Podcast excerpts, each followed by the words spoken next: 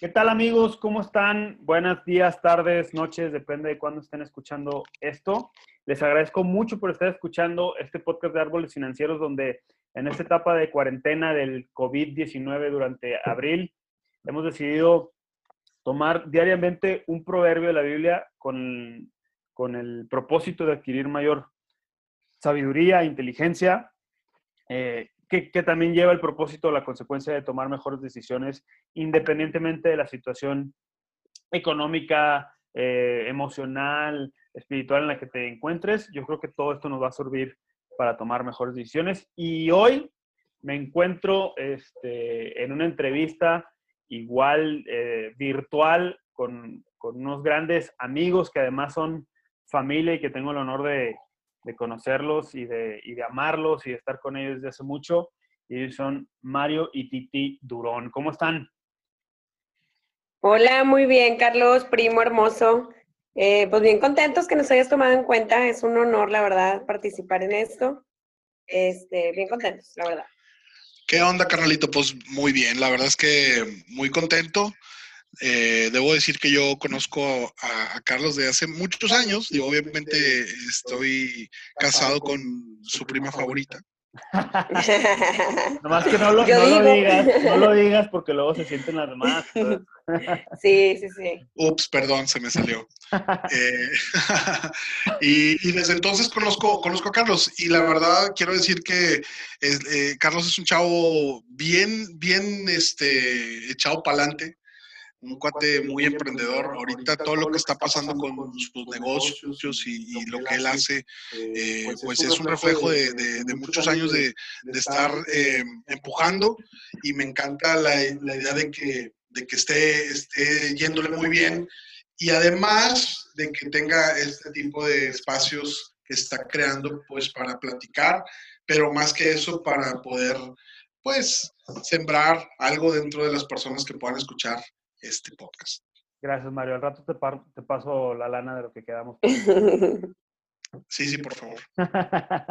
Oiga, nada más díganos un poquito de introducción de ustedes, qué se dedican, qué hacen para que la gente tenga referencia, porque estamos teniendo de todo tipo de gente y de personas eh, de, ¿cómo se llama?, que se dedican a distintas cosas y a todos nos está pegando o influenciando o pegando de una manera distinta esta situación. Entonces, adelante. Claro que sí. Oye, pues yo soy, bueno, soy Mario Drón, ya, ya me presentó Carlos. Eh, Titi y yo tenemos casados 13, no, 14 años ya. Eh, entonces, llevamos ya un buen tiempo como, como matrimonio. Tenemos dos hijos. Luca, que tiene, va a cumplir 13 años este mes, le va a tocar festejarse aquí en casa. y Isabel, que tiene 9 años, y bueno, pues yo, yo soy, soy empleado, trabajo en un corporativo de una empresa transnacional, ya tengo algunos años ahí. La verdad es que toda mi carrera profesional la he hecho eh, corporativamente en diferentes empresas, eh, en el área de, compras, hoy estoy en mercaderías, entonces pues es, es, básicamente a lo que me dedico el día de hoy. Además, eh, nosotros siervos o somos parte del equipo de una iglesia aquí en Monterrey que se llama Midain. Y pues bueno, eso, eso hace cinco años aproximadamente que estamos ahí, muy contentos. Y bueno, Titi, pues tú lo que quieres decir de vos. bueno, yo pues soy maestra de primaria y, y, pues ahorita nos ha tocado retos a las maestras teniendo las clases virtuales y, y pues adaptándonos a, a, esto nuevo porque a veces la mamá no entiende cómo mandar las tareas, a veces no saben explicar los temas y pues bueno, es un reto tanto para ellas como para nosotros, y, pero muy satisfactorio también, hacer algo diferente y, y estar en contacto con las mamás más este, a fondo, ¿verdad? O sea, también que ellos nos comprendan un poquito lo que pasamos y, y pues eso es mi chamba. Oye, Titi, Estamos ahorita de vacaciones, dime. Antes de entrar en materia, este, ¿Tú crees, te voy a hacer una pregunta muy entre paréntesis, ¿tú crees que esto que está pasando vaya a cambiar eh, la forma en que se educa a los, a los jóvenes, niños, etcétera, en el nivel educativo? Muchísimo. Mira, de hecho, yo siempre he dicho, yo soy una maestra antes y otra maestra después de ser mamá. Cambié muchísimo porque comprendes muchas cosas al tener hijos. Y yo creo que ahorita lo mismo están pasando las mamás. O sea, van a ser unas mamás antes y después. Me refiero al trato con las maestras, porque si es muy fácil decir, juzgar o, o este, pues no sé, o sea, a lo mejor dejarnos toda la carga. Y ahorita se están dando cuenta de las áreas de oportunidad y las, lo que tienen también sus hijos, ¿verdad?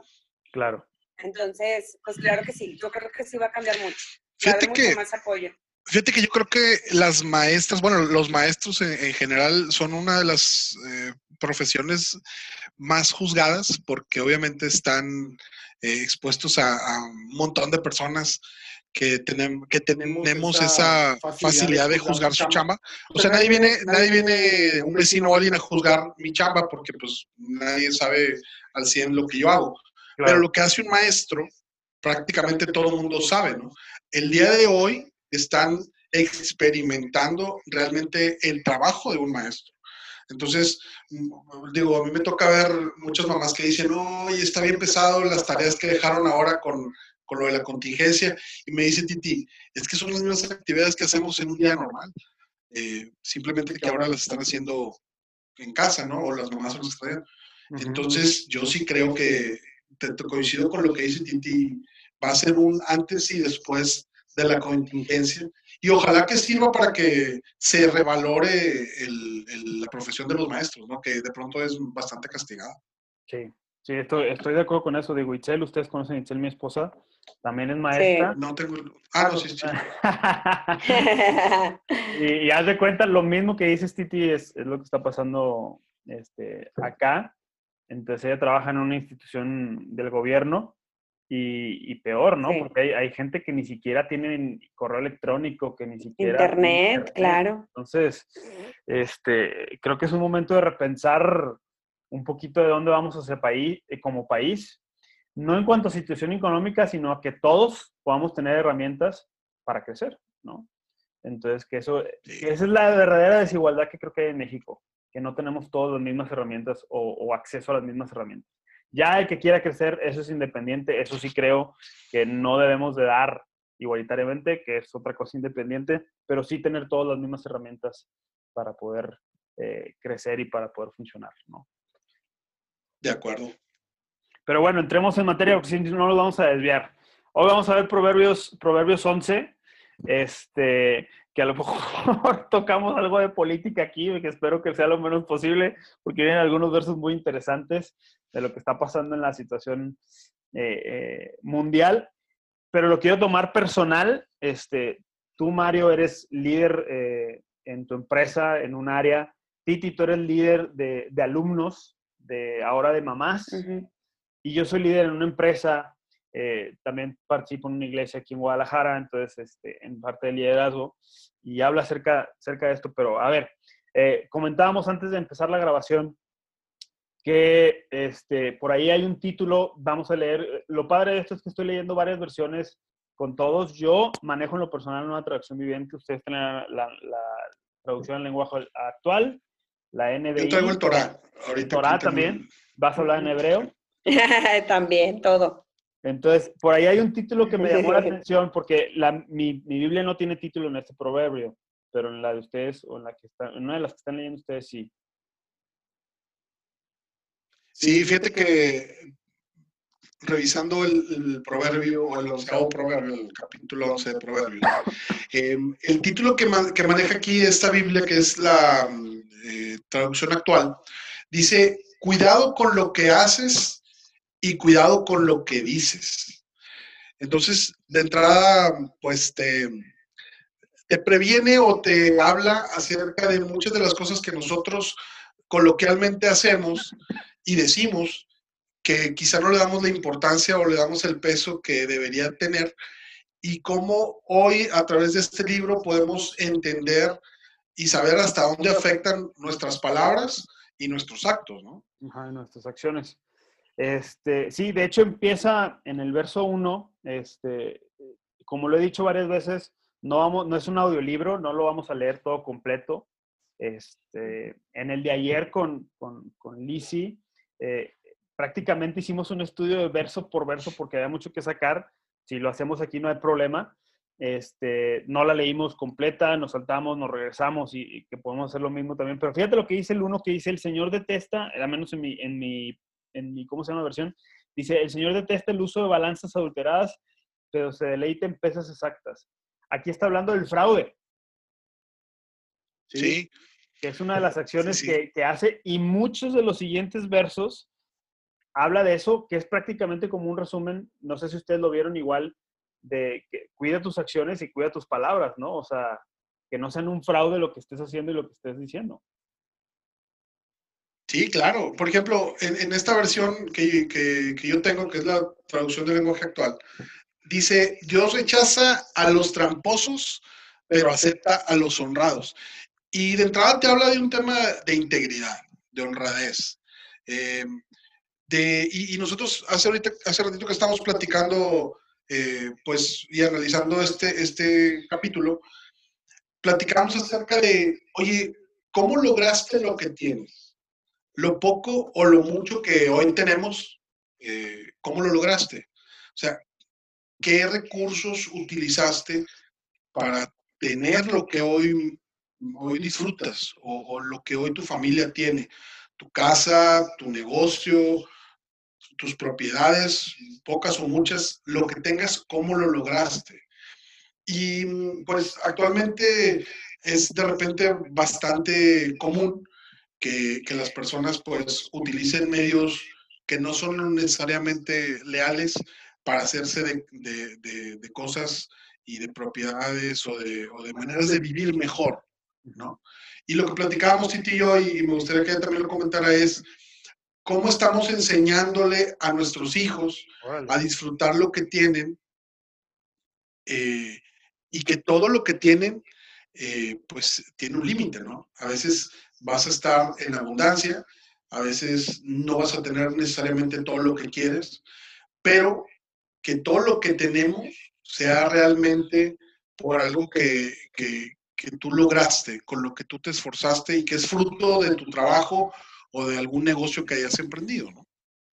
Okay. Sí, fíjate que comentábamos que mucha gente, o sea, por ejemplo, en vacaciones, ahora que van a ser vacaciones, se estresan si no salen de vacaciones.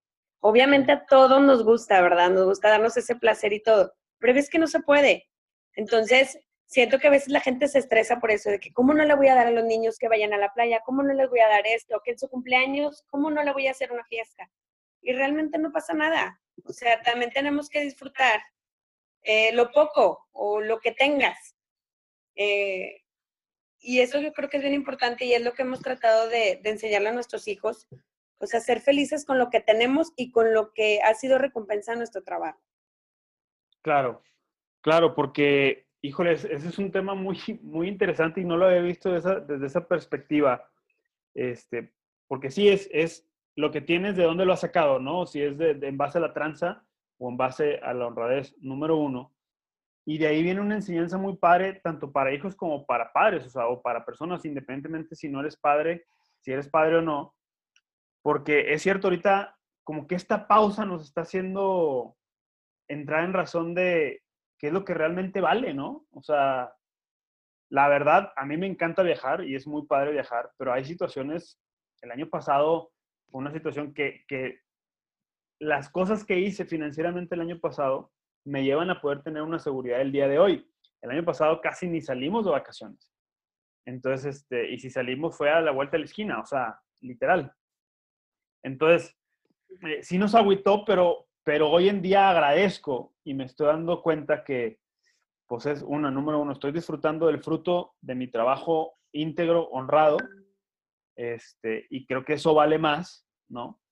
Porque finalmente lo que no es eh, honrado, lo que no es bueno, este, lo que no viene de una honradez, pues puede, puede irse más rápido, también dice la Biblia, ¿no? Puede, puede acabarse mucho más rápido. Entonces, claro. este, creo que es una, una, muy buena, una muy buena enseñanza esa porque ahorita se habla mucho de felicidad, de que busca tu felicidad, busca ser feliz, busca, busca estar siempre feliz y lo que hagas que te haga feliz. Y ahorita en estos tiempos es, espérame, o sea, sí está bien, pero la felicidad no es resultado del, yo, es resultado del dar. Y, fíjate que, sí, de acuerdo, y, fíjate que algo que este tiempo nos está ayudando, porque pues obviamente es una situación atípica, ¿no? O sea, todo el mundo estamos encerrados, en cuarentena, y, pudieras pensar, bueno, pues, eh, ¿qué voy a aprender de esto, no? Pero realmente aprendes a priorizar y, aprendes a entender que, o a darle valor a las cosas que, realmente lo tienen. Entonces, dentro de todo eso, eh, cuando tú has vivido una vida íntegra o has hecho las cosas de manera correcta, sabes que, eh, que, ese, que ese trabajo que tú tienes o que esa situación va a tener una consecuencia. Todo lo que hacemos tiene una consecuencia, bueno o. Y ahorita tú hablabas de algo, de decir, bueno, ¿qué pasa si yo hago algo, una transita, pues para irme de vacaciones? Oye, ¿sabes qué? No quiero que mis hijos se queden sin una vacación, o, quiero tener eh, ese coche que hoy necesito y que, que, no, que no tengo, pero no lo puedo lograr porque no tengo el ingreso suficiente, entonces me voy a meter a hacer esto. Sabemos que todo tiene una consecuencia.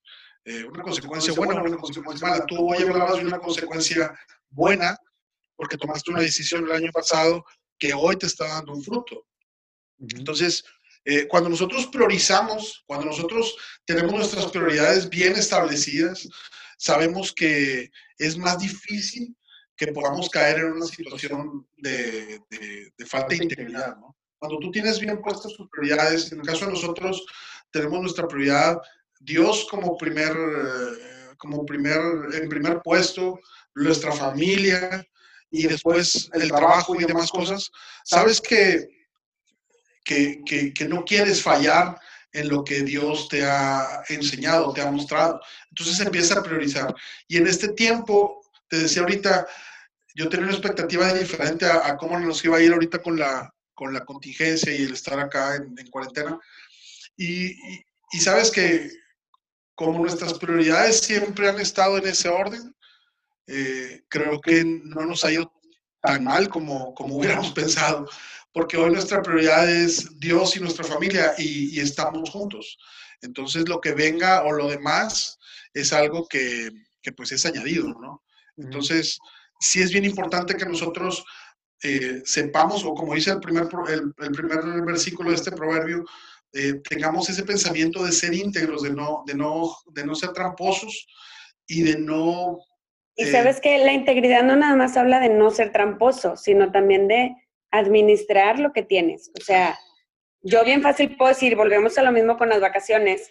Oye, este, no tengo, pero me endeudo. Oye, le saco de acá, le rasco de acá y lo vas a estar sufriendo mucho tiempo, porque para que otra vez vuelvas a tener esa estabilidad económica, va a estar muy difícil. Entonces, la integridad también habla de eso. Claro, de saberte, de saberte administrar correctamente. Fíjate, me llama la atención aquí en el verso 4, este, dice, las riquezas no servirán para nada en el día del juicio, pero la vida recta puede salvarte de la muerte. Ahora, no sé cómo diga tu versión, pero me llama mucho la atención esto porque eh, independientemente que eso ya es algo teológico, que si es el día del juicio, que si no, yo lo traduzco como algo de que en, el día difícil, ¿no? En el día, en el día complicado. Entonces, las riquezas ahorita, el día de hoy, la neta no están sirviendo de nada. No estás usando gasolina. Lo único que necesitas es comida. ¿Estamos de acuerdo? Entonces, totalmente. Si el que rico está comprando 20 mil, sí, 20 mil rollos de papel de baño, no le van a servir nada porque no los va a usar. ¿Estás de acuerdo? Claro. Entonces, todas las riquezas que tengas, no todas van a servir de nada. Vi un, un Twitter de la hija de un empresario portugués. No sé si ustedes por ahí también lo vieron. Sí, justo te iba a comentar eso, que lo relacionamos Mario y yo cuando leímos este versículo. Ajá. Sí, que si quieres comentar. ¿Tú lo tienes a la mano? No, no lo tengo, no lo tengo a la mano. Ahorita me acordé, ahorita mientras Creo que era la... Ajá, era la hija de, del dueño de un banco, algo así. El presidente de Santander. Y ella escribió en su Twitter, le puso, somos una familia millonaria. Bueno, hay que añadir que el papá murió de coronavirus. Es correcto. Dice, somos una familia millonaria, pero mi papá murió solo y sofocado, buscando algo que es gratis, el aire. El dinero se quedó en casa. Está impactante eso, o sea, sí.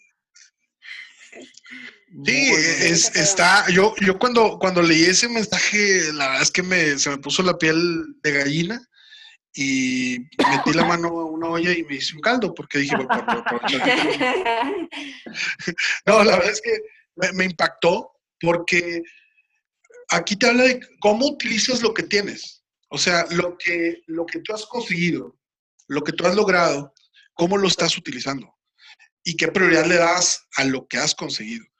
Y esta chava en su realidad decía, pues sí, tengo millones y millones de euros y ¿de qué me sirven? Si, si mi papá lo básico y lo gratis que es respirar, no lo podía hacer. Y, el hombre murió solo porque la situación de, de las personas infectadas que mueren en, en, Europa, bueno, que están muriendo en todas partes, desgraciadamente es que no puedes, no puedes este, visitarlos, ni, ni hacerles un velorio, ni, ni, mucho menos. Entonces, imagínate eh, de qué le sirvió eh, todo ese poder o toda esa riqueza que, que este hombre tenía, ¿no? Es, está, la verdad está bien fuerte. Es correcto. Okay, que no daría y nos damos cuenta que ya somos millonarios, o sea, tenemos el aire, ¿qué más necesitamos?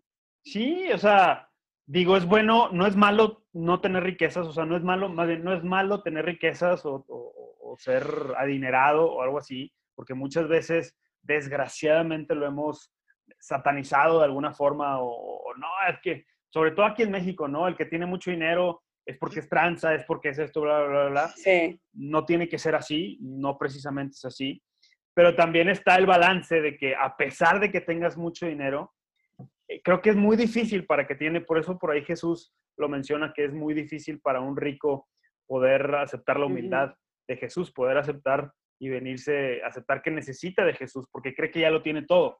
Entonces, este, creo que el que va haciéndose dinero, el poder quedarte anclado a esa humildad, a, de que, a, a valorar lo, lo, simple de la vida, este, es difícil, pero como quiera se puede. Y, y, aquí no lo dice Salomón, que fue el hombre más rico del mundo, el que ha tenido más eh, posesiones a nivel mundial este, de oro, de plata, de consejo de sabiduría, ¿no? En, en, cuanto a lo que yo he investigado de Salomón y todo eso. ¿Y así?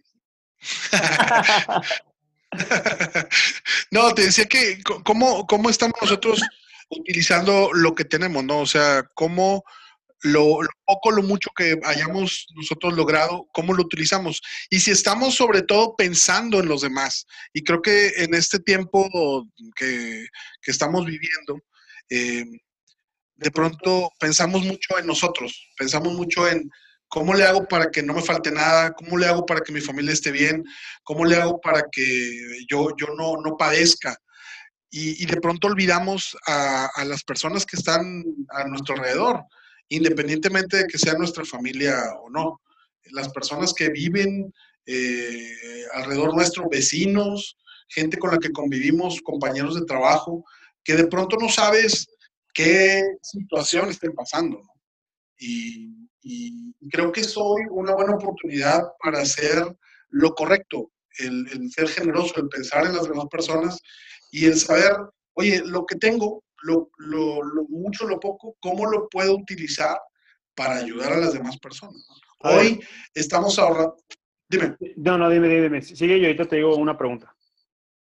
Sí, porque hoy estamos, por ejemplo, ahorrando en gasolina, Hoy, hoy no, no, no, estamos utilizando nuestro coche para salir como habitualmente lo hacemos. Yo me echo hora y media prácticamente de regreso de la oficina, entonces el, el consumo de combustible, créeme que ahorita lo estoy agradeciendo mucho porque no, no, no tengo ese gasto. Pero el, el consumo de, de gasolina o los ahorros que hoy estamos teniendo por estar en casa, ¿cómo los estamos utilizando? ¿Qué estamos haciendo con eso para poder pensar en, en las demás personas? Ok, pero mi pregunta es, eh, hoy nos está escuchando alguien que no tiene la posibilidad o que está pasando por una situación difícil y que dice, ¿cómo es que doy? Me explico. Entonces, uh -huh. ¿cómo, ¿cómo podemos aplicar esta parte de Proverbios 11 o lo que estamos comentando para ese tipo de personas que están pasando ahorita por una situación difícil?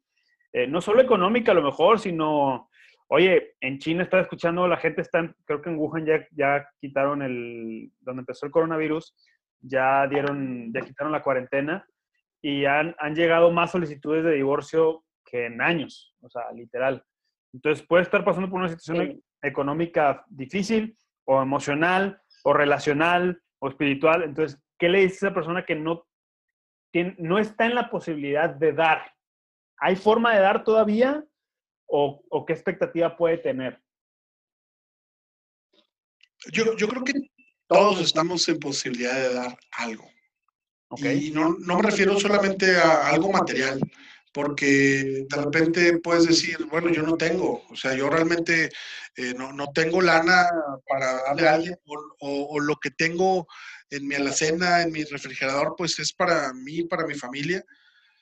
Y, y sabes, creo que siempre se nos olvida pensar en, nuestro prójimo. Y hace poquito en Facebook postearon un este, un, pensamiento, yo lo copié porque hablaba de, eso precisamente, oye, si alguien tiene alguna necesidad y no la quiere decir o algo, búscame y yo puedo darte algo, de lo poco, de lo mucho que yo tenga.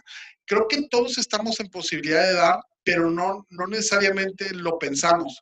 Y cuando no lo tienes en tu mente, pues realmente ni siquiera lo tienes como una opción. Creo que cuando primero llega a tu mente en la opción de decir, yo puedo dar, es cuando lo puedes hacer. Cuando ni siquiera está en tu mente, no estás en posibilidad de hacerlo. Y, y te digo, no es nada más algo eh, eh, económico. Hay personas que, mira, te voy a poner un ejemplo de, de mi mamá. Mi mamá es una persona que es súper eh, amorosa con sus nietos, pero increíble, es una obsesión que tiene. Digo, los abuelos que estén escuchando esto lo entenderán. Em, y, hoy, eh, en este tiempo, ha, sufrido muchísimo porque pues, no, no, puede estar con sus nietos, no, no los puede abrazar, no puede estar con ellos. Pero no sabes lo bien que le hace el que nos tomemos media hora para hablar con ella en una videollamada, platicar, bromear, que ella escuche que sus nietos le dicen, abuela, te quiero mucho, te extraño. Haz de cuenta que eso le cambia totalmente el panorama de su día. Y creo que eso es algo que también podemos dar. O sea, hablarle a una persona, hablarle a algún amigo de tu oficina, eh, a, tu, a, tu familiar que hace mucho no has hecho. Eh, creo que el darle una palabra, un saludo, un te extraño, un te quiero, un estaba pensando en ti, le puede cambiar la perspectiva del día o de la vida a muchas personas. Exactamente, ahorita que decías tú de lo de China, yo también lo leí, Carlos, que aumentó en un 30%, o sea, los divorcios. Pero veía que decían que mucha gente hacía citas y al final se arrepentían. O sea, realmente estaban tomando la decisión en base al momento, a lo que estaban pasando ahorita con la contingencia, que pues no era nada fácil estar con el esposo todo el día. Entonces, en base a eso estaban tomando una decisión, pero al final no es lo que querían, entonces cancelaban la cita. Entonces, eso es lo que hay que ver, o sea, estar al pendiente de la gente que, que a lo mejor necesita, como tú dices, no, no ayuda económica, necesita una palabra, necesita que alguien la escuche, necesita salir del espacio en donde está ahorita. Claro, claro, claro. Oye, qué, qué, qué padre esto de lo que estamos sacando de, de, yo creo que como cinco versos que llevamos apenas de todo esto. Bueno, ¿qué más? ¿Qué más, qué más han visto en, en, en, en este proverbio, Proverbios 11? Fíjate que estábamos revisándolo y, a lo mejor nos vamos a, ir hasta un versículo más adelante, pero tiene mucho que ver con algo que, que estábamos viendo y que tiene que ver con qué es lo que nosotros estamos haciendo para el bienestar de, de, nuestra sociedad, de nuestro entorno, que es algo de lo que, un poco de lo que estamos platicando ahorita. En el el versículo 11 dice, en la versión que yo tengo, dice, la presencia, de, los buenos trae bienestar a la ciudad y la presencia de los malvados solo le trae desgracias. Independientemente de quiénes son las personas malvadas o no, e independientemente si, si nosotros nos sentimos buenos o no, creo que hay cosas positivas que nosotros podemos aportar a, nuestra sociedad, a, nuestra colonia, a nuestro trabajo, al entorno en donde estamos. Eh, si, si, tú eres una persona creyente o una persona que, que, se considera eh, conocer a Dios, creo que tenemos muchas respuestas que las personas que quizás no están tan conectadas a Dios eh, puedan estar buscando hoy. Eh, ¿Cómo estamos actuando? ¿Cómo estamos respondiendo? ¿Qué ejemplo les estamos dando? Porque es muy padre, pues de pronto que vean nuestra vida, pues de hacer esto, ir a la iglesia, eh, estar con tu familia, etcétera. Pero realmente, ¿qué ejemplo les estamos dando? Y en este momento de, de crisis, en donde la situación es complicada para muchas personas, para todos en general, eh, el ejemplo que nosotros podamos estar dando creo que es bien importante. Eh, el, cómo nosotros estamos atravesando esta situación, el, que las personas vean en nosotros algo diferente, eh, simplemente el que te vean con, paz, con tranquilidad, con estabilidad, eso les va a hacer decir, oye, a mí me interesa mucho saber cómo le estás haciendo para pasar por esta situación. Entonces, el que nosotros, como dice este, este, este versículo, traigamos bienestar a la ciudad, creo que depende mucho de lo que nosotros le estamos reflejando a, las personas que, viven alrededor de nosotros. Fíjate que eh, me, voy a, me, voy a, trazar al 10 tantito, porque de hecho aquí lo tengo encirculado. Este, dice, toda la ciudad festeja cuando el justo triunfa, grita de alegría cuando el perverso muere. Y te voy a decir cómo lo voy a ligar con lo que tú estás diciendo, porque eh, yo llevo tres semanas más o menos aquí encerrado. Este, he salido a cosas de banco, cosas de negocio, administrativas que, que no, las puedo, no se pueden posponer. Este, pero me he dado cuenta que hay mucha gente que en estos momentos está triunfando, ¿no? O sea, diciendo marcas Bimbo, no creo que le esté yendo mal financieramente, ¿verdad? O sea, tortilla rosa o tortillería la rosa, les está yendo bien, o sea, claro. Les, les está yendo bien porque es, es, es un momento. probablemente la gente esté comprando más tortillas, este, no sé, o sea, le está yendo bien. Y dentro de mis redes sociales, este, a gente en lo que sigo que le está yendo bien en este momento o supo aprovechar una oportunidad. Te voy a ser bien sincero y me, me, me da pena, o sea, confrontándome con, con, lo que estoy leyendo, me da pena decirlo, porque sí dije, sí, siento como una envidia en mi de chin. No sé si me explico. Es decir, no, no estoy celebrando, no estoy celebrando que le esté yendo bien. ¿No? Como que quisiera, de repente entró en mí algo como que chin, o sea, si a todo mundo está viendo mal, a él también le tiene que ir mal, ¿no? Y, y, y, fue para mí, fue para mí, de cuenta, a ver, Carlos, ahorita que lo estaba leyendo, digo, sí sabía que, estaba, que, que, lo que estaba pensando no era, no era lo correcto, pero ahorita ya confrontándome directo con esto es, espérame, al momento en que yo celebro que a ti, Mario, que a X persona le esté yendo bien en lo que está haciendo, a pesar de lo que sea la crisis, va a traer como consecuencia, ¿sí?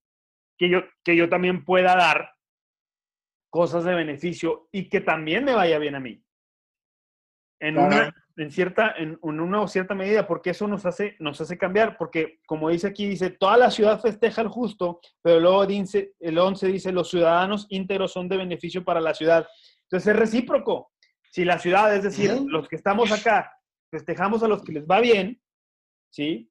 Entonces luego es recíproco de los ciudadanos que les va bien, también va a ser recíproco para los de la ciudad que pueden no estarnos bien. Entonces, tenemos que entrar en ese ciclo virtuoso de, de, dejar un poquito, y ahora sí voy a entrar en materia de la teoría del cangrejo del mexicano.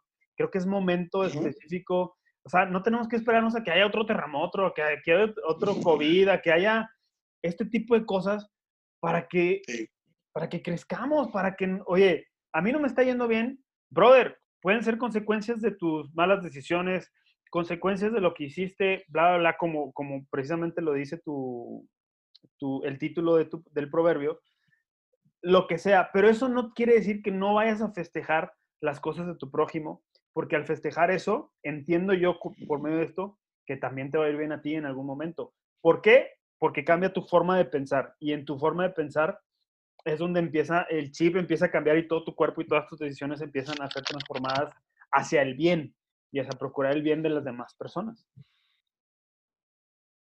Sí, de acuerdo. Y, y, fíjate que mucho en este tiempo, mucho de las situaciones eh, o de las consecuencias que nosotros vivamos va, a tener que ver con, con temas mentales, con temas de cómo, cómo está nuestra mente procesando lo que estamos viviendo. Eh, por ejemplo, lo que tú dices es, es muy cierto. O sea, no manches, o sea, porque a este vato le está yendo bien, este, seguramente está ahí transeándose a alguien, o sea, y empiezas, tu mente se empieza a envolver de una baraña de, de, malos pensamientos. Y, y, tu, tu, ánimo, tu estado de ánimo se empieza a caer. Ándale, te empiezas a deprimir, empiezas a, empiezas a sentir eh, pesadumbre, no, pues para qué le echo ganas y ve cómo están las cosas, no, y, te empiezas a caer. Luego tú afectas a tu esposa, eh, tu hija lo resiente y empiezas a crear un ambiente en tu casa totalmente viciado. Cuando celebras, cuando tú dices lo que tú comentabas, oye, qué buena onda que fulano le está yendo bien, ¿sabes qué? Qué buen chido que, que, este cuate aprovechó esta situación para hacer este negocio, déjame ver cómo yo también le puedo hacer. Empieza tu mente a pensar en cosas diferentes, positivas, que hacen que tu estado de ánimo se suba. Por ejemplo, ahorita tú me comentabas, ¿sabes qué? Yo en este tiempo he estado pensando, ¿qué más hago? O sea, ¿qué más hago? ¿Qué más, qué más ideo? Eh, ¿Qué otras cosas se me pueden ocurrir? Y, eso está bien chido porque es un tiempo que a, lo mejor en algunas cosas no nos está yendo como quisiéramos, pero en otras está despertando tu creatividad y, te estás abriendo en un panorama diferente, ¿no? Y, eso créeme que, que, afecta de manera positiva en, en muchas maneras y, el versículo lo habla, o sea, cuando, cuando alguien eh, triunfa, la ciudad se alegra. Y la presencia de los buenos trae ese bienestar a, la ciudad que la ciudad necesita en este momento. Correcto. Oye, mucha gente también que está aprovechando a darse a conocer y a lo mejor sin ganar nada. O sea, me ha tocado ver de que gente que oye, voy a dar, está haciendo ejercicio en línea para que los demás, o sea, apoyarlos sin ningún, o sea, sin cobrar. Sí, claro. Entonces, y así mucha gente, ¿verdad?, que está tratando de ayudar porque sabe la necesidad de la gente y sabe que eso le va a ayudar. Es, eso es admirable, la verdad, también. Ahora, yo creo que todo eso que estamos haciendo, lo que está haciendo la gente de esto, es crear una plataforma para un futuro. Y un futuro cercano. Totalmente. Exactamente. Muy, muy a corto, largo plazo creo que el que más dé, más va a recibir. Entonces, este, entonces, si tú empiezas a, a, cobrar o, no digamos eso, porque puede ser que sí, que estés pasando por una situación a lo mejor difícil y tienes algo que agregar de valor, hombre, yo con mucho gusto estoy dispuesto a apoyar mientras que pueda. Pero también la gente que empiece a dar y a dar y a dar todavía más, este, por ejemplo, por eso admiro el, el trabajo de las maestras. Digo, a pesar de que a lo mejor le están pagando todavía y todo eso, pero, pero es, o sea, tú tienes Pero sí se multiplicó el trabajo, ¿eh? Sí, es que tienes más porque es que atender. Nuevo, es algo... Exacto. o sea, fui maestra con mis hijos y soy maestra con mi, mi trabajo. Exacto. Exacto. Entonces, para todos... La casa. Y... Me decía un amigo, pensé que trabajar a casa iba a ser más, más tranquilo, pero no, estoy siendo más productivo. La chamba de una semana la estoy sacando en dos días. Entonces, este, y no porque haya menos trabajo, sino porque porque está siendo más productivo en casa, ¿no? Tiene que Te enfocas más en, en las, en las eh, cosas, eh, las prioridades. O sea, toma las prioridades y te enfocas en terminarlas y hacerlas. De repente en la oficina, la juntitis y, y las reunioncitas ahí eh, que se vuelven improductivas te quitan mucho tiempo y, y, te vuelves hoy en este tiempo más, más productivo. Eso sí es cierto. Sí, yo creo que eso también va, va a cambiar en las corporaciones que, pues, nos vamos a, venir dando cuenta de muchas cosas que veníamos haciendo mal para ser todavía más productivos y más eficientes en lo que hacemos. Y fíjate, hablando de, de, corporaciones y de, y de, y de tomas de decisiones o de liderazgo, pues quizá vamos a entrar en un, en un tema un poquito álgido, eh, pero que también nos habla eh, este capítulo de, Proverbios en el versículo 14. Correcto. Y en la versión que yo, que yo tengo eh, está bastante directa, pero pues bueno, es, así es lo que dice, ¿no? Dice, sin buenos gobernantes, la nación fracasa. Con muchos consejeros puede salvarse. Este versículo habla de gobernantes pero también eh, se menciona en otras versiones como, como líderes. Sí, liderazgo. Así mi versión dice, sin liderazgo sabio la nación se hunde. La seguridad está en tener muchos consejeros. Es correcto. Y, fíjate, algo que, también hemos nosotros visto en este tiempo es que nuestros gobernantes están totalmente vulnerables. Correcto. Eh, hoy cualquier persona que está en un puesto de liderazgo está eh, pues expuesta a críticas, está expuesta a juicio, está expuesta a, a que todos pensamos mejor que esa persona, a que todos tenemos mucho, mucho mejores ideas que esas personas. ¿Y, y, por qué? Porque a, todos estamos padeciendo por una situación atípica. Entonces, cuando las situaciones no son tan favorables, lo más común o lo más sencillo es criticar, ¿no? Decir, oye, pues sí, pues es que ¿por qué no tomó esta decisión? ¿Por qué está diciendo estas cosas? No tiene idea de lo que está pasando. Y lo podemos ver en un, en un tema hacia nuestros gobernantes, pero también lo podemos ver en un tema hacia nuestros líderes e inclusive lo podemos ver hacia nuestras familias. Correcto. Las decisiones buenas o malas que estemos tomando como familia. Y, y, cómo nosotros vamos a ser visto por, por quienes están abajo de nosotros, ¿no? O sea, nosotros como papás, cómo estamos siendo vistos por nuestros hijos. Y, y, otra cosa es qué tanto o qué tan bueno o mal ejemplo estamos siendo nosotros con, con lo que las autoridades o los líderes están diciendo. Porque criticar una decisión es muy sencilla, pero obedecer a alguna decisión es muy complicado. No cualquiera tiene esa humildad de decir, ok, voy a obedecer, voy a hacer lo que tú me dices, ¿no? Claro, claro. Mira, este, este verso me costó mucho trabajo poderlo descifrar un poquito y, ponerlo actualizado. Eh, no por cuestiones de partidos políticos, ni de política, ni nada de eso. Simplemente porque porque el fruto de esto que dice aquí el día de hoy que acabamos de leer, el 14, lo vamos no lo vamos a ver ahorita. ¿Estás de acuerdo? O sea, lo vamos a ver a lo mejor en un mes, dos meses, tres meses, finales de año. Yo qué sé, vamos a ver el fruto de las decisiones y vamos a ver si el barco se hunde o no. Entonces, pero también creo que como bien dices tú, y no sé si Titi piensa lo mismo, también creo que a pesar de que una nación se puede hundir, unas familias pueden salir a flote. Unas corporaciones pueden salir a flote.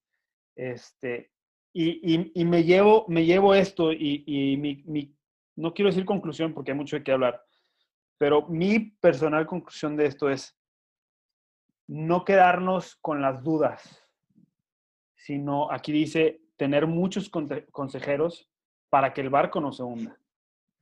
Entonces, para mí el hecho de estar hablando con ustedes es, un consejero más. Las entrevistas que he tenido es un consejero más. Eh, algo que, me gustó mucho, mis papás me han insistido mucho ahora en este, en este tiempo. Ellos nos regalaron en Navidad, uno de los mejores regalos que, que, nos pudieron haber hecho es un manual eh, con N cantidad de versículos bíblicos, pero es un estudio de cómo educar a los hijos. Entonces, este, basado en cosas bíblicas que ellos aplicaron cuando estaba cuando yo estaba más morrillo, ¿no? No les funcionó, lógicamente, pero... Sí, es lo que iba a decir. ¿Por qué lo regalaron? Ya hicieron modificaciones. ya hicieron las modificaciones necesarias. Pero, pero esa es parte de, lo, de la consejería, o sea, de, de, los muchos consejos y de que, pues oye, yo quiero que mi familia siga a flote, o sea, que no se hunda pues entonces voy a, a, lo que, a lo que, a varios consejos, ¿no? Esos son mis papás y, y, y, ahorita estoy tomando un curso también de finanzas en estos tiempos y pues tenemos que, es a lo que, a lo que nos ha insistido tanto nosotros 10 diez capítulos de la Biblia, es, pues no significa tirarte, y lo vuelvo a decir y perdonen por la insistencia, y no, no quiero ser, no quiero eh, escucharme como que juzgo, porque tampoco está mal tirarte a ver Netflix, me explico. No está mal No. tirarte a ver películas. Ayer lo hice con mi hija y fue un tiempo padrísimo. Este, vimos el Cascanueces y me estaba... Tiene, tres años y medio y me preguntaba y, y, y- y me encantó pasar ese tiempo con ella de, de mira y le empecé a explicar todo esto, toda esa parte de la película. Ayer en la noche se desveló, impresionante, nunca se desvela una niña de tres años y medio, pero le encantó tanto la película que, que se metió y salían bailarines y bailarinas y todo esto. Entonces, no quiero juzgar esa parte, pero también quiero decir, no seamos perezosos y estemos atentos porque hay que estar preparados para cuando esto termine, ¡pum! O sea, tener las herramientas necesarias para poder salir adelante. Y eso es parte de tomar los consejos para que tu barco o tus barcos, porque todos po- podemos tener diferentes barcos, no se hundan.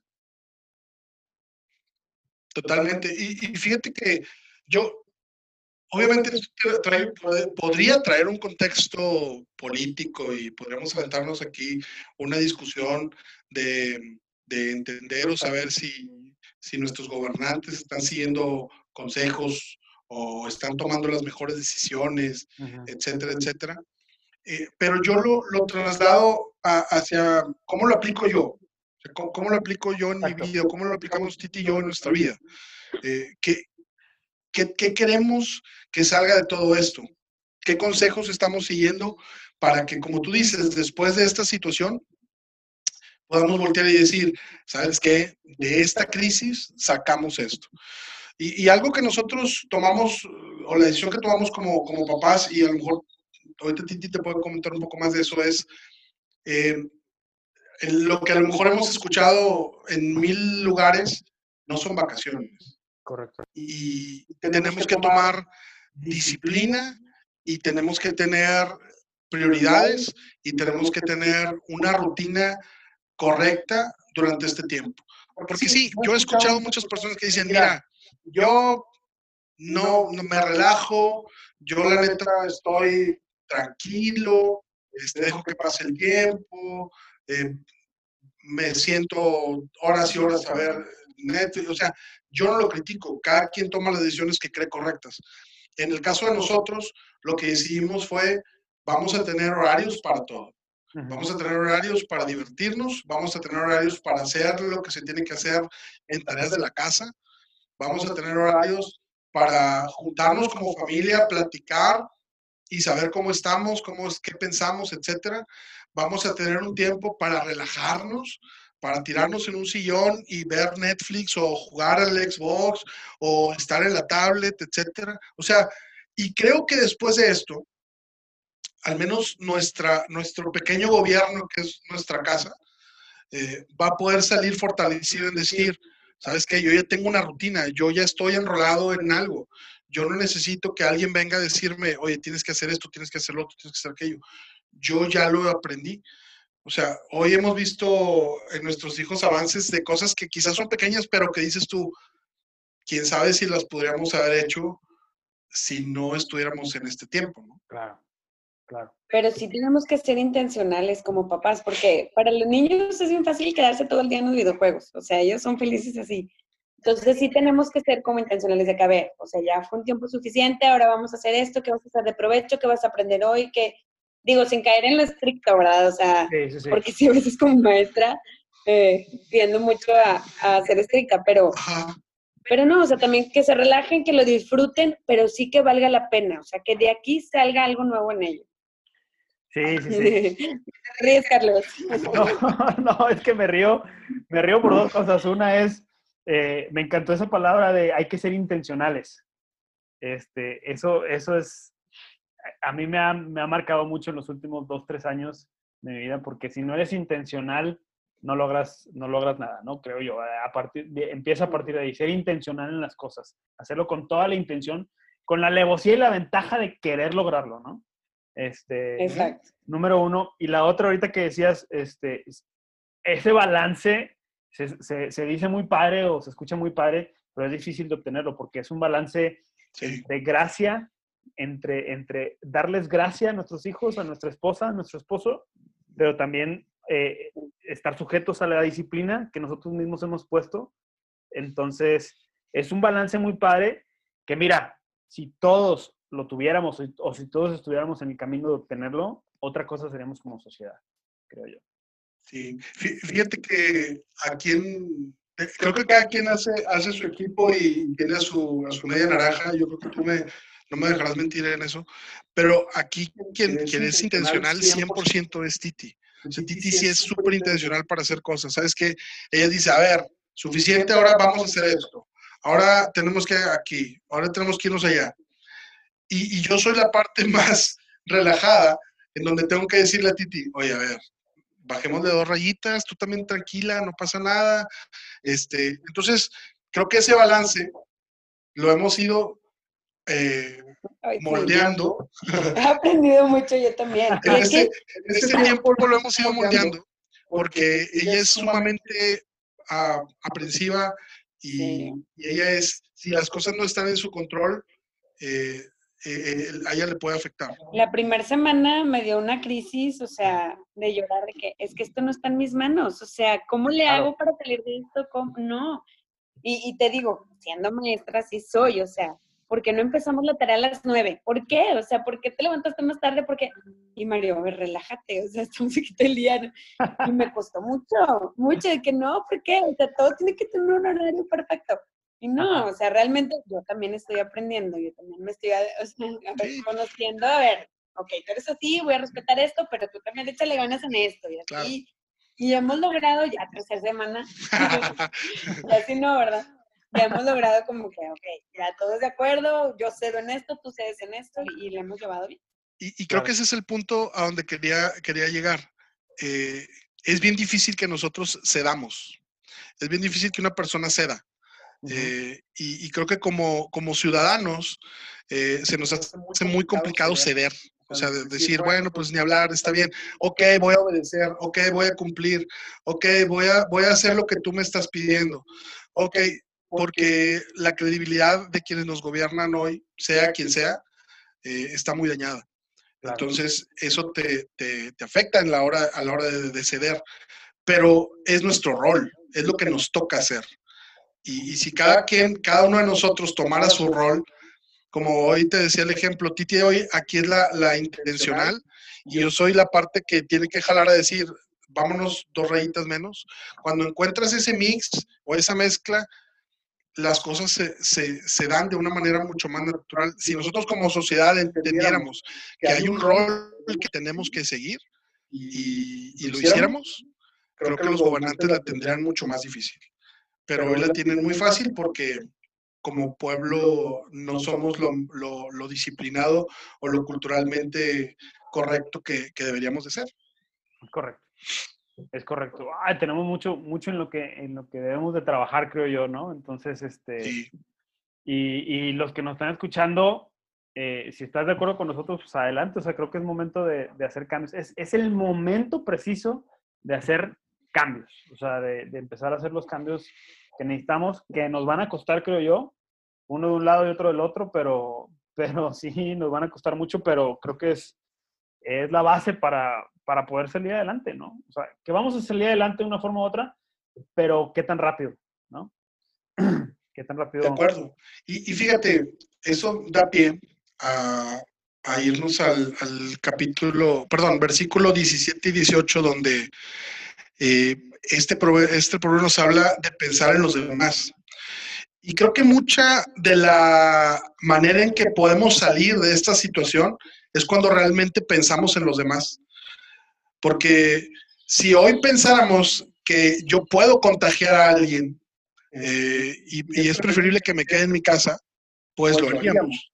Pero como no pensamos en los demás, como pensamos en nuestro propio beneficio, eh, vemos cosas que, que, están mal. O sea, yo hace dos días veía una nota eh, en donde la gente en la liga estaba rotando el mercado, el mercado estaba, pero parecía que, que, estaban regalando las cosas sin cuidarse, sin tapabocas, eh, obviamente sin la distancia, todo el mundo apretujado, y decía la, la reportera, no lo puedo creer, o sea, no lo puedo creer, no puedo creer que, que la gente esté así.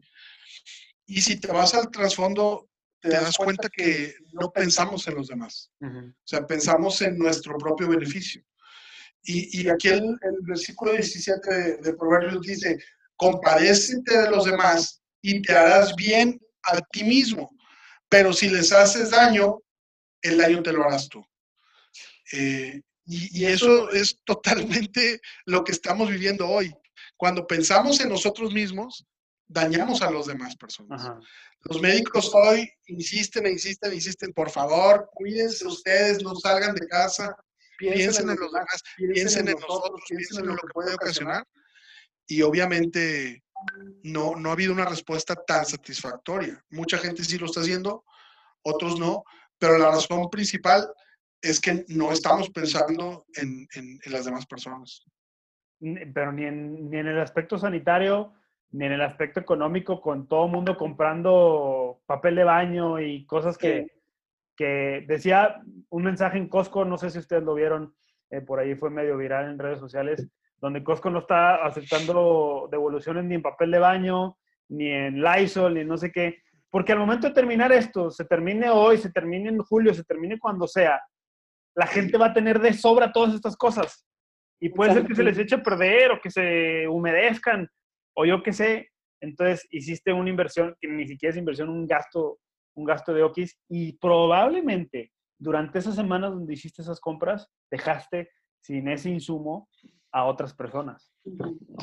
Entonces, ¿por qué? Porque estamos nosotros viendo para nosotros mismos. Yo, te soy bien sincero, entré en un cierto pánico muy parecido. ¿sí?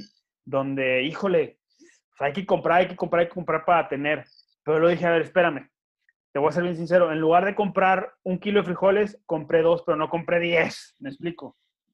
Sí. Entonces, compré, en lugar de un kilo de arroz, compré dos kilitos de arroz, no compré los diez kilos de arroz que se lleva la gente, o sea, entonces... Pues es que sí, aparte ibas a tomar más tiempo en tu casa, a lo mejor sí consumes más.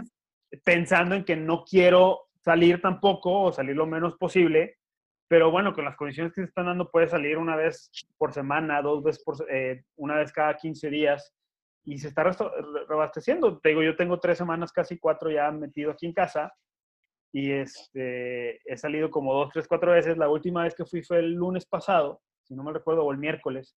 Fui al súper, oye, había de todo, de todo y, y de sobra, o sea, no había problema. Entonces, pues no hay desabasto, o sea, es esa conciencia que debemos tener y pensar en los demás. Ahora, te estoy hablando desde el punto de vista de abastecimientos de insumos necesarios, comida, pero hay muchas otras áreas como, como comentabas, comentabas tú ahorita.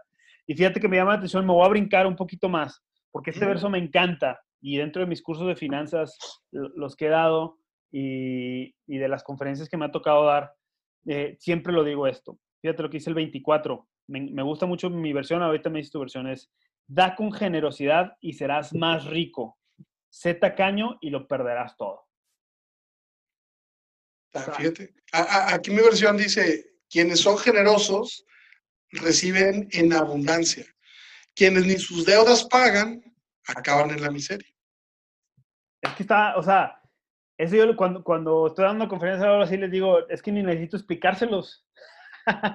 está más, está, más claro que el, está más claro que el agua. O sea, brother, ¿quieres ser más rico?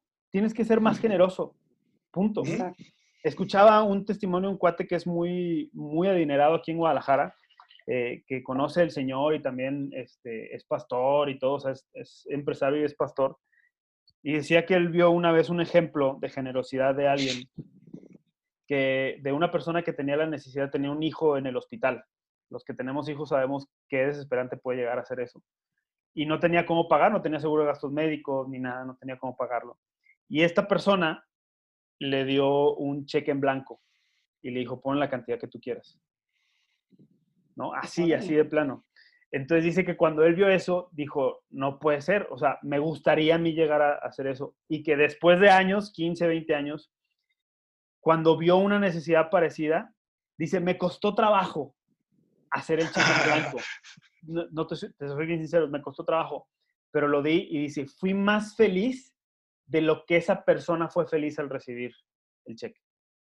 Qué padre. recibí más yo. Y, créeme que, pone tú que hubieran sido 100 mil pesos, 200 mil pesos, no creo que la persona en una situación así se haya aprovechado y, y le haya puesto de más. Pero, pero creo que no se empobreció por haberle quitado esos 100 mil o 200 mil o lo que sea, lo que haya costado la cuenta. Al contrario, Dios le dio todavía más porque para eso estamos llamados nosotros, para eso estamos aquí. Porque finalmente no es de nosotros lo que tenemos. El día que te mueres no, no, te vas a llevar nada. Entonces, este, pues Dios dice, si tú lo estás usando para eso aquí en la tierra, te voy a dar todavía más para que lo sigas usando para eso. Y así es, o sea, la neta, a mí me encantaría dar o tener la posibilidad en algún momento de darle un cheque en blanco o una transferencia o pagarle la cuenta de, de hospital o una despensa para un mes a alguien, ¿no? Entonces, este, y te lo digo de todo corazón, no por presunción ni nada, pero me, me encantaría llegar a hacer algo así en, en, un, en, un, día cercano. ¿no? Sí, pues yo creo que también a nosotros nos encantaría. De hecho, buscamos la posibilidad, pero como tú dices, mucha gente no dice el que necesita. Entonces, pues ahí buscamos en oración de que Dios llene, o sea, ¿quién podemos ayudar? Porque también la intención con la que quieres ayudar. O sea, yo no quiero ayudar para que me vean. Sí, claro. Yo quiero ayudar porque realmente quiero ayudar a alguien. Claro. Este, sí, porque mucha gente ahorita se aprovecha y dice, ¿para qué ayudo? Para verme, que vean que yo ayudé. Que... Sí, para la foto, para el Instagram. E, exacto. Y no, a lo mejor tu propia familia es la que te necesita. Claro.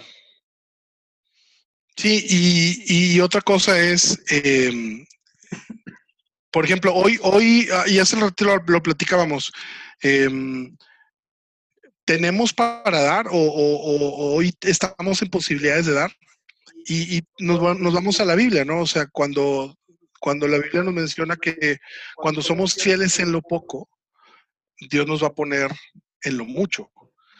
Y, de repente decimos, oye, pues es que hoy tengo muy poco, no, no, no puedo dar. No, realmente no, tengo manera de dar. Y yo, creo que hoy si, alguien, está viendo o escuchando, este, este podcast, estoy, totalmente, seguro que tiene posibilidades de dar algo. Si tú tienes, una, línea de internet, si tú tienes un smartphone donde puedes estar escuchando este, este podcast, si tú tienes, eh, em, electricidad, estás 10 veces en más, posibilidad, que, la mayoría, de la gente aquí en este país. Entonces, siempre, tenemos una posibilidad de dar, poco, mucho, en especia, en palabra, en apoyo, de alguna manera. De alguna manera. Nos va a preparar y eso, obviamente, nos va a preparar para que cuando Dios nos permita tener no nos abundancia, no nos duela firmar un cheque en blanco, ¿no? Porque el dar se va a volver, algo, el dar se va a volver algo constante, algo permanente. Y, y, algo, que, platicamos también, Titillo, es cómo, le vamos a enseñar a nuestros hijos el dar. y, y, que ellos vean que el dar o el ser generoso es parte de, de, de lo que ellos tienen que hacer. Es parte de nuestra cultura como familia. O sea, que no es algo que estamos haciendo de manera extraordinaria, de, ah, hoy vamos a darle a... No, no. Es un hábito. se convierte en una rutina, un hábito. Exactamente, lo dijiste correcto, un hábito. Y que ellos lo tomen como, eh, como un hábito de familia, como una cultura, y que lo, lo tomen como propio para seguir dando, como, como algo normal. normal. Ah, híjole, así es. Esto es, este es un temazo, o sea, la neta, la parte del dar, yo la menciono mucho porque, porque la neta, yo creo que sí es la base, es la base, y no me quiero escuchar, este, ¿cómo se llama? Un Walter Mercado, pero creo que es la base de la prosperidad. O sea, eh, eh, el dar, el dar es la base. Descanse, mi Walter Mercado. Sí, en paz descanse. Dios tenga en su gloria. pero eh, la base de, de, de, la prosperidad. que Dios lo tenga en algún lugarcito. En algún lugarcito. Eh, la base de la prosperidad, la base, la base de seguir creciendo es, es eso, es, es, es, dar. Y no entendemos eso. O sea, pensamos que la base de la prosperidad es, es, es crear, es, es trabajar, es obtener, que sí, es importante. Sí, pero creo que esos son los pasos a seguir o los pasos después del dar sin esperar recibir nada a cambio. Yo siempre he pensado, este, no sé si alguna vez lo comenté con ustedes, que Dios no mide, no mide cantidades, mide porcentajes. ¿no? Ahorita que decías, no importa si tienes poco o mucho, ¿qué es poco y qué es mucho? Entonces, yo creo que Dios dice, ah, tuviste 10 millones de dólares. Sí. pero tienes una fortuna de 100 billones de dólares. O sea, 100 millones de dólares es un peso para, para Jeff Bezos, ¿no? Sí. Que es el hombre Claro. más rico del mundo ahorita y más que Amazon ahorita está en su auge. Sí, es como, es como cuando... Claro, es como cuando te metes a, a esos retos de bajar de peso y dices, el que baje más kilos, ¿no? Pero pues tú pesas 120, ¿no? Entonces, Claro, bajar 5 kilos para ti va a ser, eh, en, en una sentada los bajas. Y si alguien pesa 60 kilos, pues va a ser más complicado. claro. Si lo haces en porcentaje, pues ahí sí está más, más cañón. Eh, el, creo que el dar, sí, es, es un tema de, de, de, de- de cuánto te aferras a lo que tienes, cuánto, cuánto, cuánta prioridad tiene en tu vida lo, lo que posees y, y si esa prioridad está más arriba de pensar en, en- en los demás. Ujú.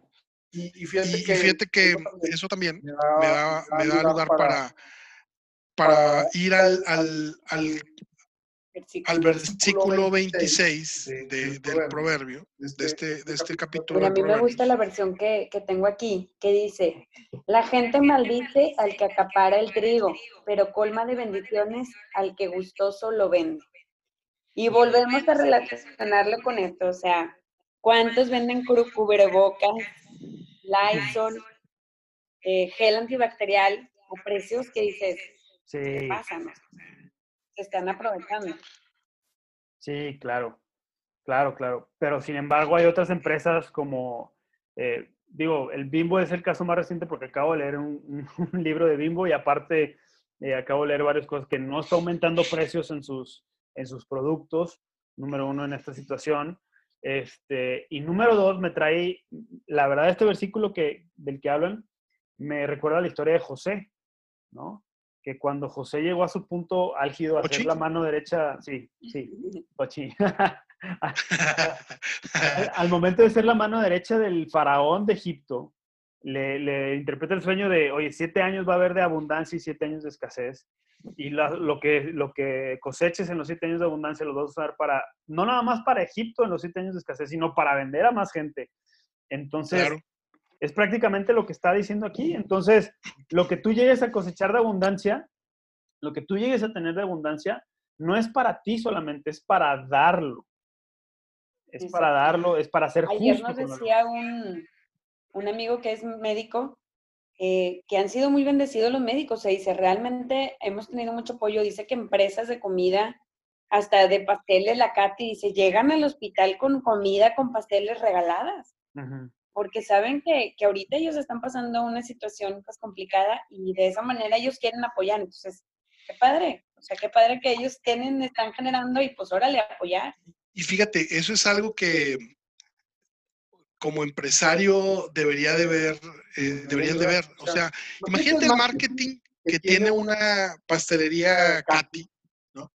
Eh, que regala pasteles en el hospital porque pues quiere llevarle a los doctores o al, al personal que está ahí algo para que, pues un postre, comida, lo que sea, sin costo. Ujú. Imagínate qué marketing está generando o qué lealtad hacia una marca está generando esa acción de dar. Claro. Y ahí es donde, y ahí es donde confundimos de repente el tema de vi- visionar con el tema de avaricia. Ujú. O sea, alguien que acumula para después sacar provecho de una situación. A alguien que tiene la posibilidad de dar y sabe que dando puede generar posterior un beneficio. O sea, lo platicamos ahorita también con, con el tema de, de la gente que fue visionaria y dijo, voy a comprar cubrebocas y voy a comprar antibacterial porque sé que la gente va a tener necesidad y lo va a vender a un precio justo Ujú. al que lo está vendiendo cuatro o cinco veces más. Cuando pase esta situación, ¿con quién crees que van a regresar a comprar eh, Claro. los, los productos que necesiten? ¿no? Claro. Entonces, creo que eh, cuando, cuando nosotros tenemos esa posibilidad de, de dar sin esperar nada a cambio, Dios nos bendice, porque es lo que tú decías, el principio de generar está en dar. Y, y- suena, suena ilógico, suena como que no es una ecuación matemática que, que, que pueda, que pueda hacer verse, ¿no? Sino, ¿cómo puedo dar y, y- y al final recibir? Más bien es pido para, para recibir. Fíjate que ahí, ahí voy a refutar, la ecuación es diferente. Voy a refutar contigo porque se me hace que yo, yo entendí esto desde esta forma, de esta forma, de, desde este punto de vista. No es refutar, es, es decirte de mi punto de vista, pues. Pero nosotros lo aplicamos sin querer, pero no nos damos cuenta y hacemos lo contrario. Si tú vas a Carl Jr., es uno de mis restaurantes favoritos de, de, comida rápida en hamburguesas. No de hamburguesas, de hamburguesas hay muchas y mejores en otras partes, pero, pero si tú vas a Carl Jr., tú llegas a la caja, haces fila y primero tienes que dar tu dinero y luego recibes tu combo. ¿Estás de acuerdo? Ajá. Sí. Entonces tienes que dar para recibir, número uno. Si tú quieres invertir en la bolsa de valores, tienes que despojarte de tu dinero para luego recibirlo. No sé si me está dando a explicar. Sí. Si tú, quieres si tú quieres tener un negocio, primero tienes que dar tu tiempo, tienes que dar de tu dinero, tienes que dar, dar, dar, para después, en un tiempo X definido, que no está definido, tú recibes después. Entonces, lo aplicamos con un sentido de quiero solo recibir, pero nunca vemos la parte de dar. Entonces, dime, dime. Yo, yo, yo creo que aquí hay dos términos. Es el término dar y es el término invertir. Porque yo puedo llegar, los ejemplos que tú me estás poniendo, estoy de acuerdo contigo, pero yo estoy invirtiendo. O sea, yo estoy llegando acá diciendo, diciendo yo voy a invertir 100 pesos porque estoy esperando algo a cambio, un retorno de esa inversión. O sea, yo estoy diciéndote, estoy invirtiendo eh, eh, un recurso que yo tengo porque el retorno de inversión va a ser una satisfacción que yo estoy buscando. Pero cuando tú das sin esperar, eso es lo más complicado. Creo que ahí es donde, donde Dios nos reta. Ahí es donde Dios realmente nos dice, aquí es donde quiero, quiero realmente probar tu, tu, generosidad. Que no tiene nada de malo lo que me estás diciendo. Creo que ese es un principio de negocio.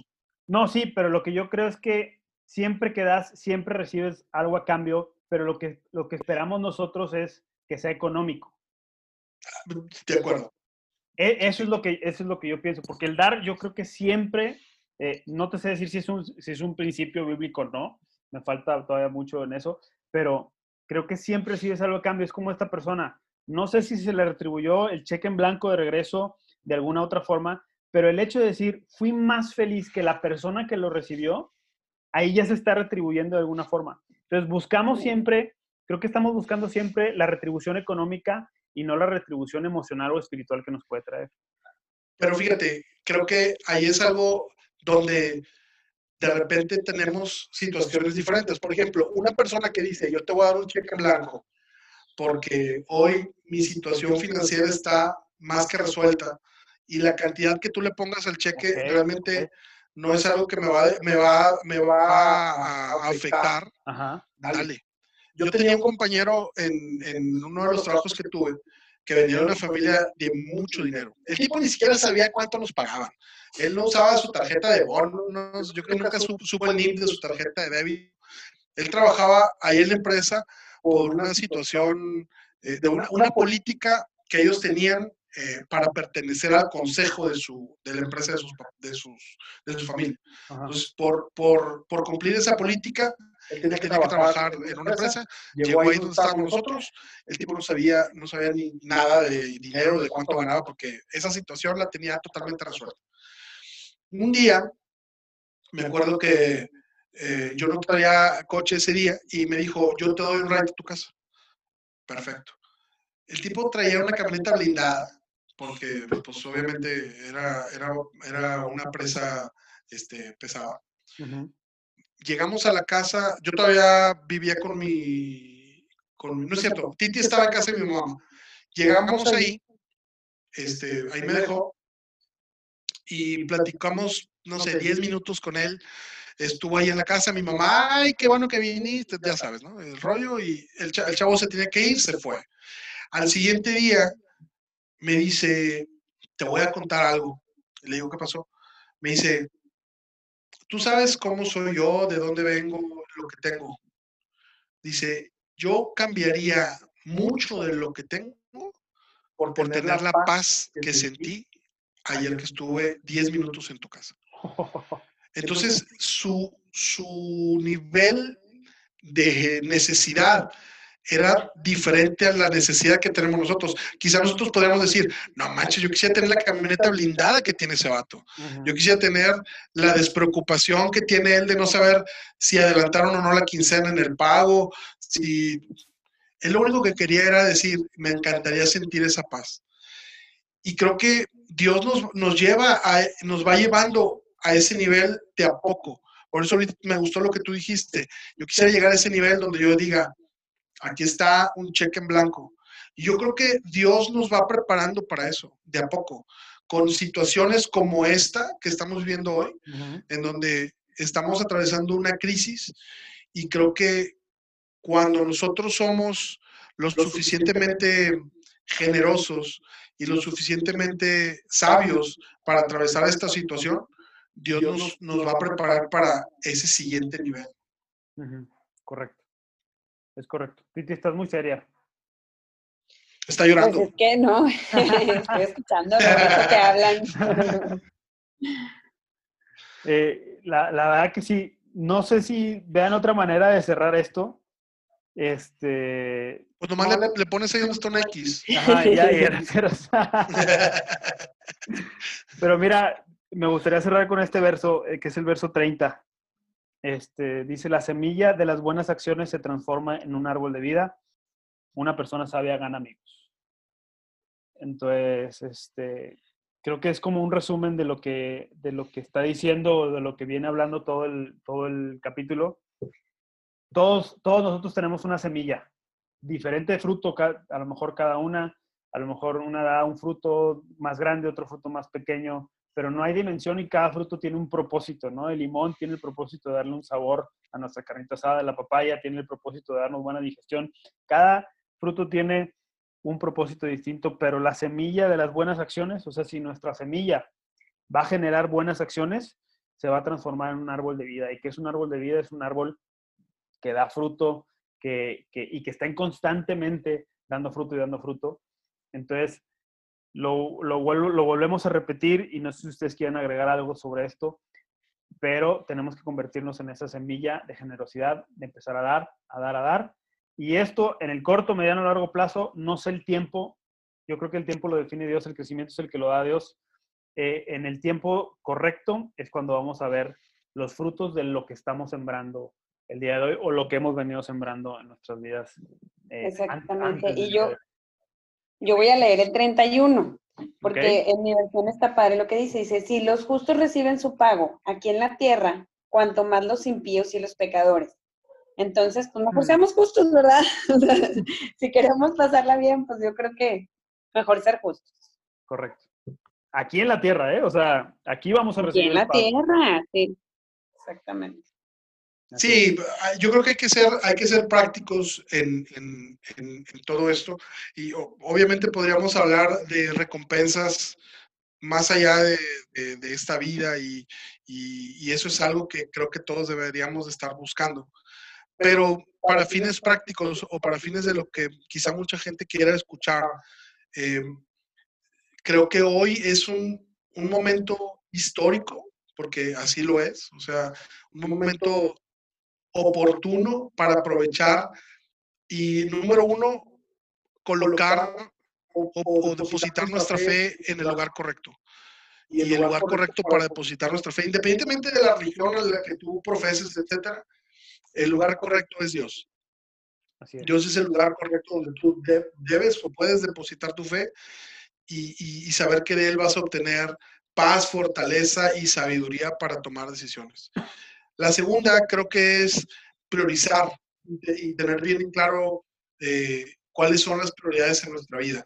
Y, este tiempo nos está, ni siquiera nos está enseñando, nos está poniendo las prioridades en, el lugar que debe ser, porque podríamos buscar aprender y la moraleja de la situación. No, hoy nuestra prioridad es estar bien, tener salud, eh, aprovechar lo que tenemos y creo que una tercera prioridad debe ser pensar en tu, en tu prójimo y, ser generoso. Entonces, la verdad es que a nosotros nos, nos gustó mucho eh, poder hoy participar en, en, el podcast porque lees eh, o, o, buscas entender lo que Dios habla a través de los consejos en, en, en, Proverbios. Y este Proverbio 11, la neta, hablaba de, de cosas tan profundas, pero también tan prácticas de hacer y que nos traen una recompensa, eh, yo diría, inmediata, tanto con nuestra familia como en nuestra manera de, vivir y, de, ver la, de ver las cosas que vienen a futuro. Así es. Así es. Oigan, pues la neta, muchísimas gracias. Gracias por este tiempo, por estas reflexiones. Eh, yo, y se lo repito y se los he dicho a varios, yo soy el que más está aprendiendo a esto. Parte de por qué empecé esto fue con ese propósito. Les he dicho que yo he leído este libro, no sé ustedes, más de 10, 15 veces. Es uno de mis libros favoritos porque se me hace muy digerible y, muy aplicable y cada vez entiendo cosas nuevas, pero nunca lo había leído con alguien más o con, otro, con otras perspectivas y estoy aprendiendo muchísimo desde, desde otro punto de vista y con otras perspectivas y eso es lo que les agradezco y les agradezco por estar aquí, por estar con, con, nosotros, con mi familia, por ser familia y lo que quiero es que también nosotros podamos ser familia para los, los demás que nos escuchan también y, este, y pues no sé si quieran dar algunos datos de ustedes, redes sociales o algo. Yo sé, Mario, que tú estás metido también aparte con, eres aficionadísimo a los rayados, que yo también. Entonces ya seguiste las transmisiones de, de la E-Liga y, y, puedes dar consejos de fútbol. Claro. Consejos de, consejos de este tipo también, porque tienes una amplia participación en, en, la iglesia. Tú también, Titi, amplia participación en la iglesia, como cuando fui yo el año pasado allá a Monterrey, que los vi muy activos. Entonces, sus redes sociales, por si tienen alguna duda o por si quieren mandarles hate. Claro, pues ahí estamos en Facebook como Mario Durón, en Instagram como el Mario Durón y son las, son las, las, las redes que, que, más utilizo. Me, me encanta hablar de, de, fútbol, así que el, el, que quiera debatir en temas de fútbol, eh, pues simplemente saber que Rayados es el mejor equipo del mundo. No hay eso, no, no acepto eh, re, re, ninguna retro a, a, al respecto. Pero no, pues nos encanta, digo, y yo somos eh, personas que nos gusta mucho estar eh, y, y, servir. Creo que esa es parte de lo que, de lo que, en lo que se basa nuestro, nuestro matrimonio, nuestra familia, en servir, en ver qué podemos hacer por las personas. Lo digo sin presunción, lo digo porque es parte de un, de un estilo de vida y, y, pues bueno, ahí, ahí estamos saludándonos. Ajá, y yo estoy como Titi Durón, tanto en Instagram como en Facebook. Este, me puse el apellido de, de Mario. Eh, y muchas gracias, Carlos. La verdad de que me sacaste de, de, mi zona de confort, sinceramente, porque a mí por me dar clase, mucha gente me dice, ¿no te da miedo hablar delante de los papás? La verdad no, tengo mucha seguridad en eso, pero en esto yo los veo muy cómodos a ustedes dos y estoy muy nerviosa. O sea, para mí es muy difícil dar mi opinión y todo. Entonces, pues muchas gracias, porque también para esto, pues fue un aprendizaje, lo disfruté mucho. Todavía estoy nerviosa, no sé por qué, si acabamos. Pero sí, igual aprendí muchísimo, ¿eh? me gustó mucho, lo disfruté. Te quiero mucho, primo. Muchas gracias, yo también los quiero, los amo y gracias, gracias por estar aquí. Creo que tenemos mucho que dar todos. Tenemos que dar mucho que dar todos. Mi, a lo mejor mi parte de dar en este momento es este podcast. Lo escuche uno, lo escuchen 200 o lo escuchen miles, no me importa. Sé que, sé que va a tener una trascendencia y, y qué padre que ustedes se vean parte de esa trascendencia en este, en este proyecto, si quieres llamarlo así. ¿Sale? Gracias. Pues les de, los dejo y muchas gracias. Les mando un fuerte abrazo. Gracias a todos los que nos escuchan. Eh, les recuerdo redes sociales. Mis redes sociales es arroba cgarzag en Instagram y TikTok, porque ya soy tiktokero. Y, ah, muy bien. Ya. Facebook, Facebook y Twitter es arroba soy Carlos Garza. Entonces ahí estoy. Quiero servirles también. Entonces, muchas gracias por escuchar. Hasta luego.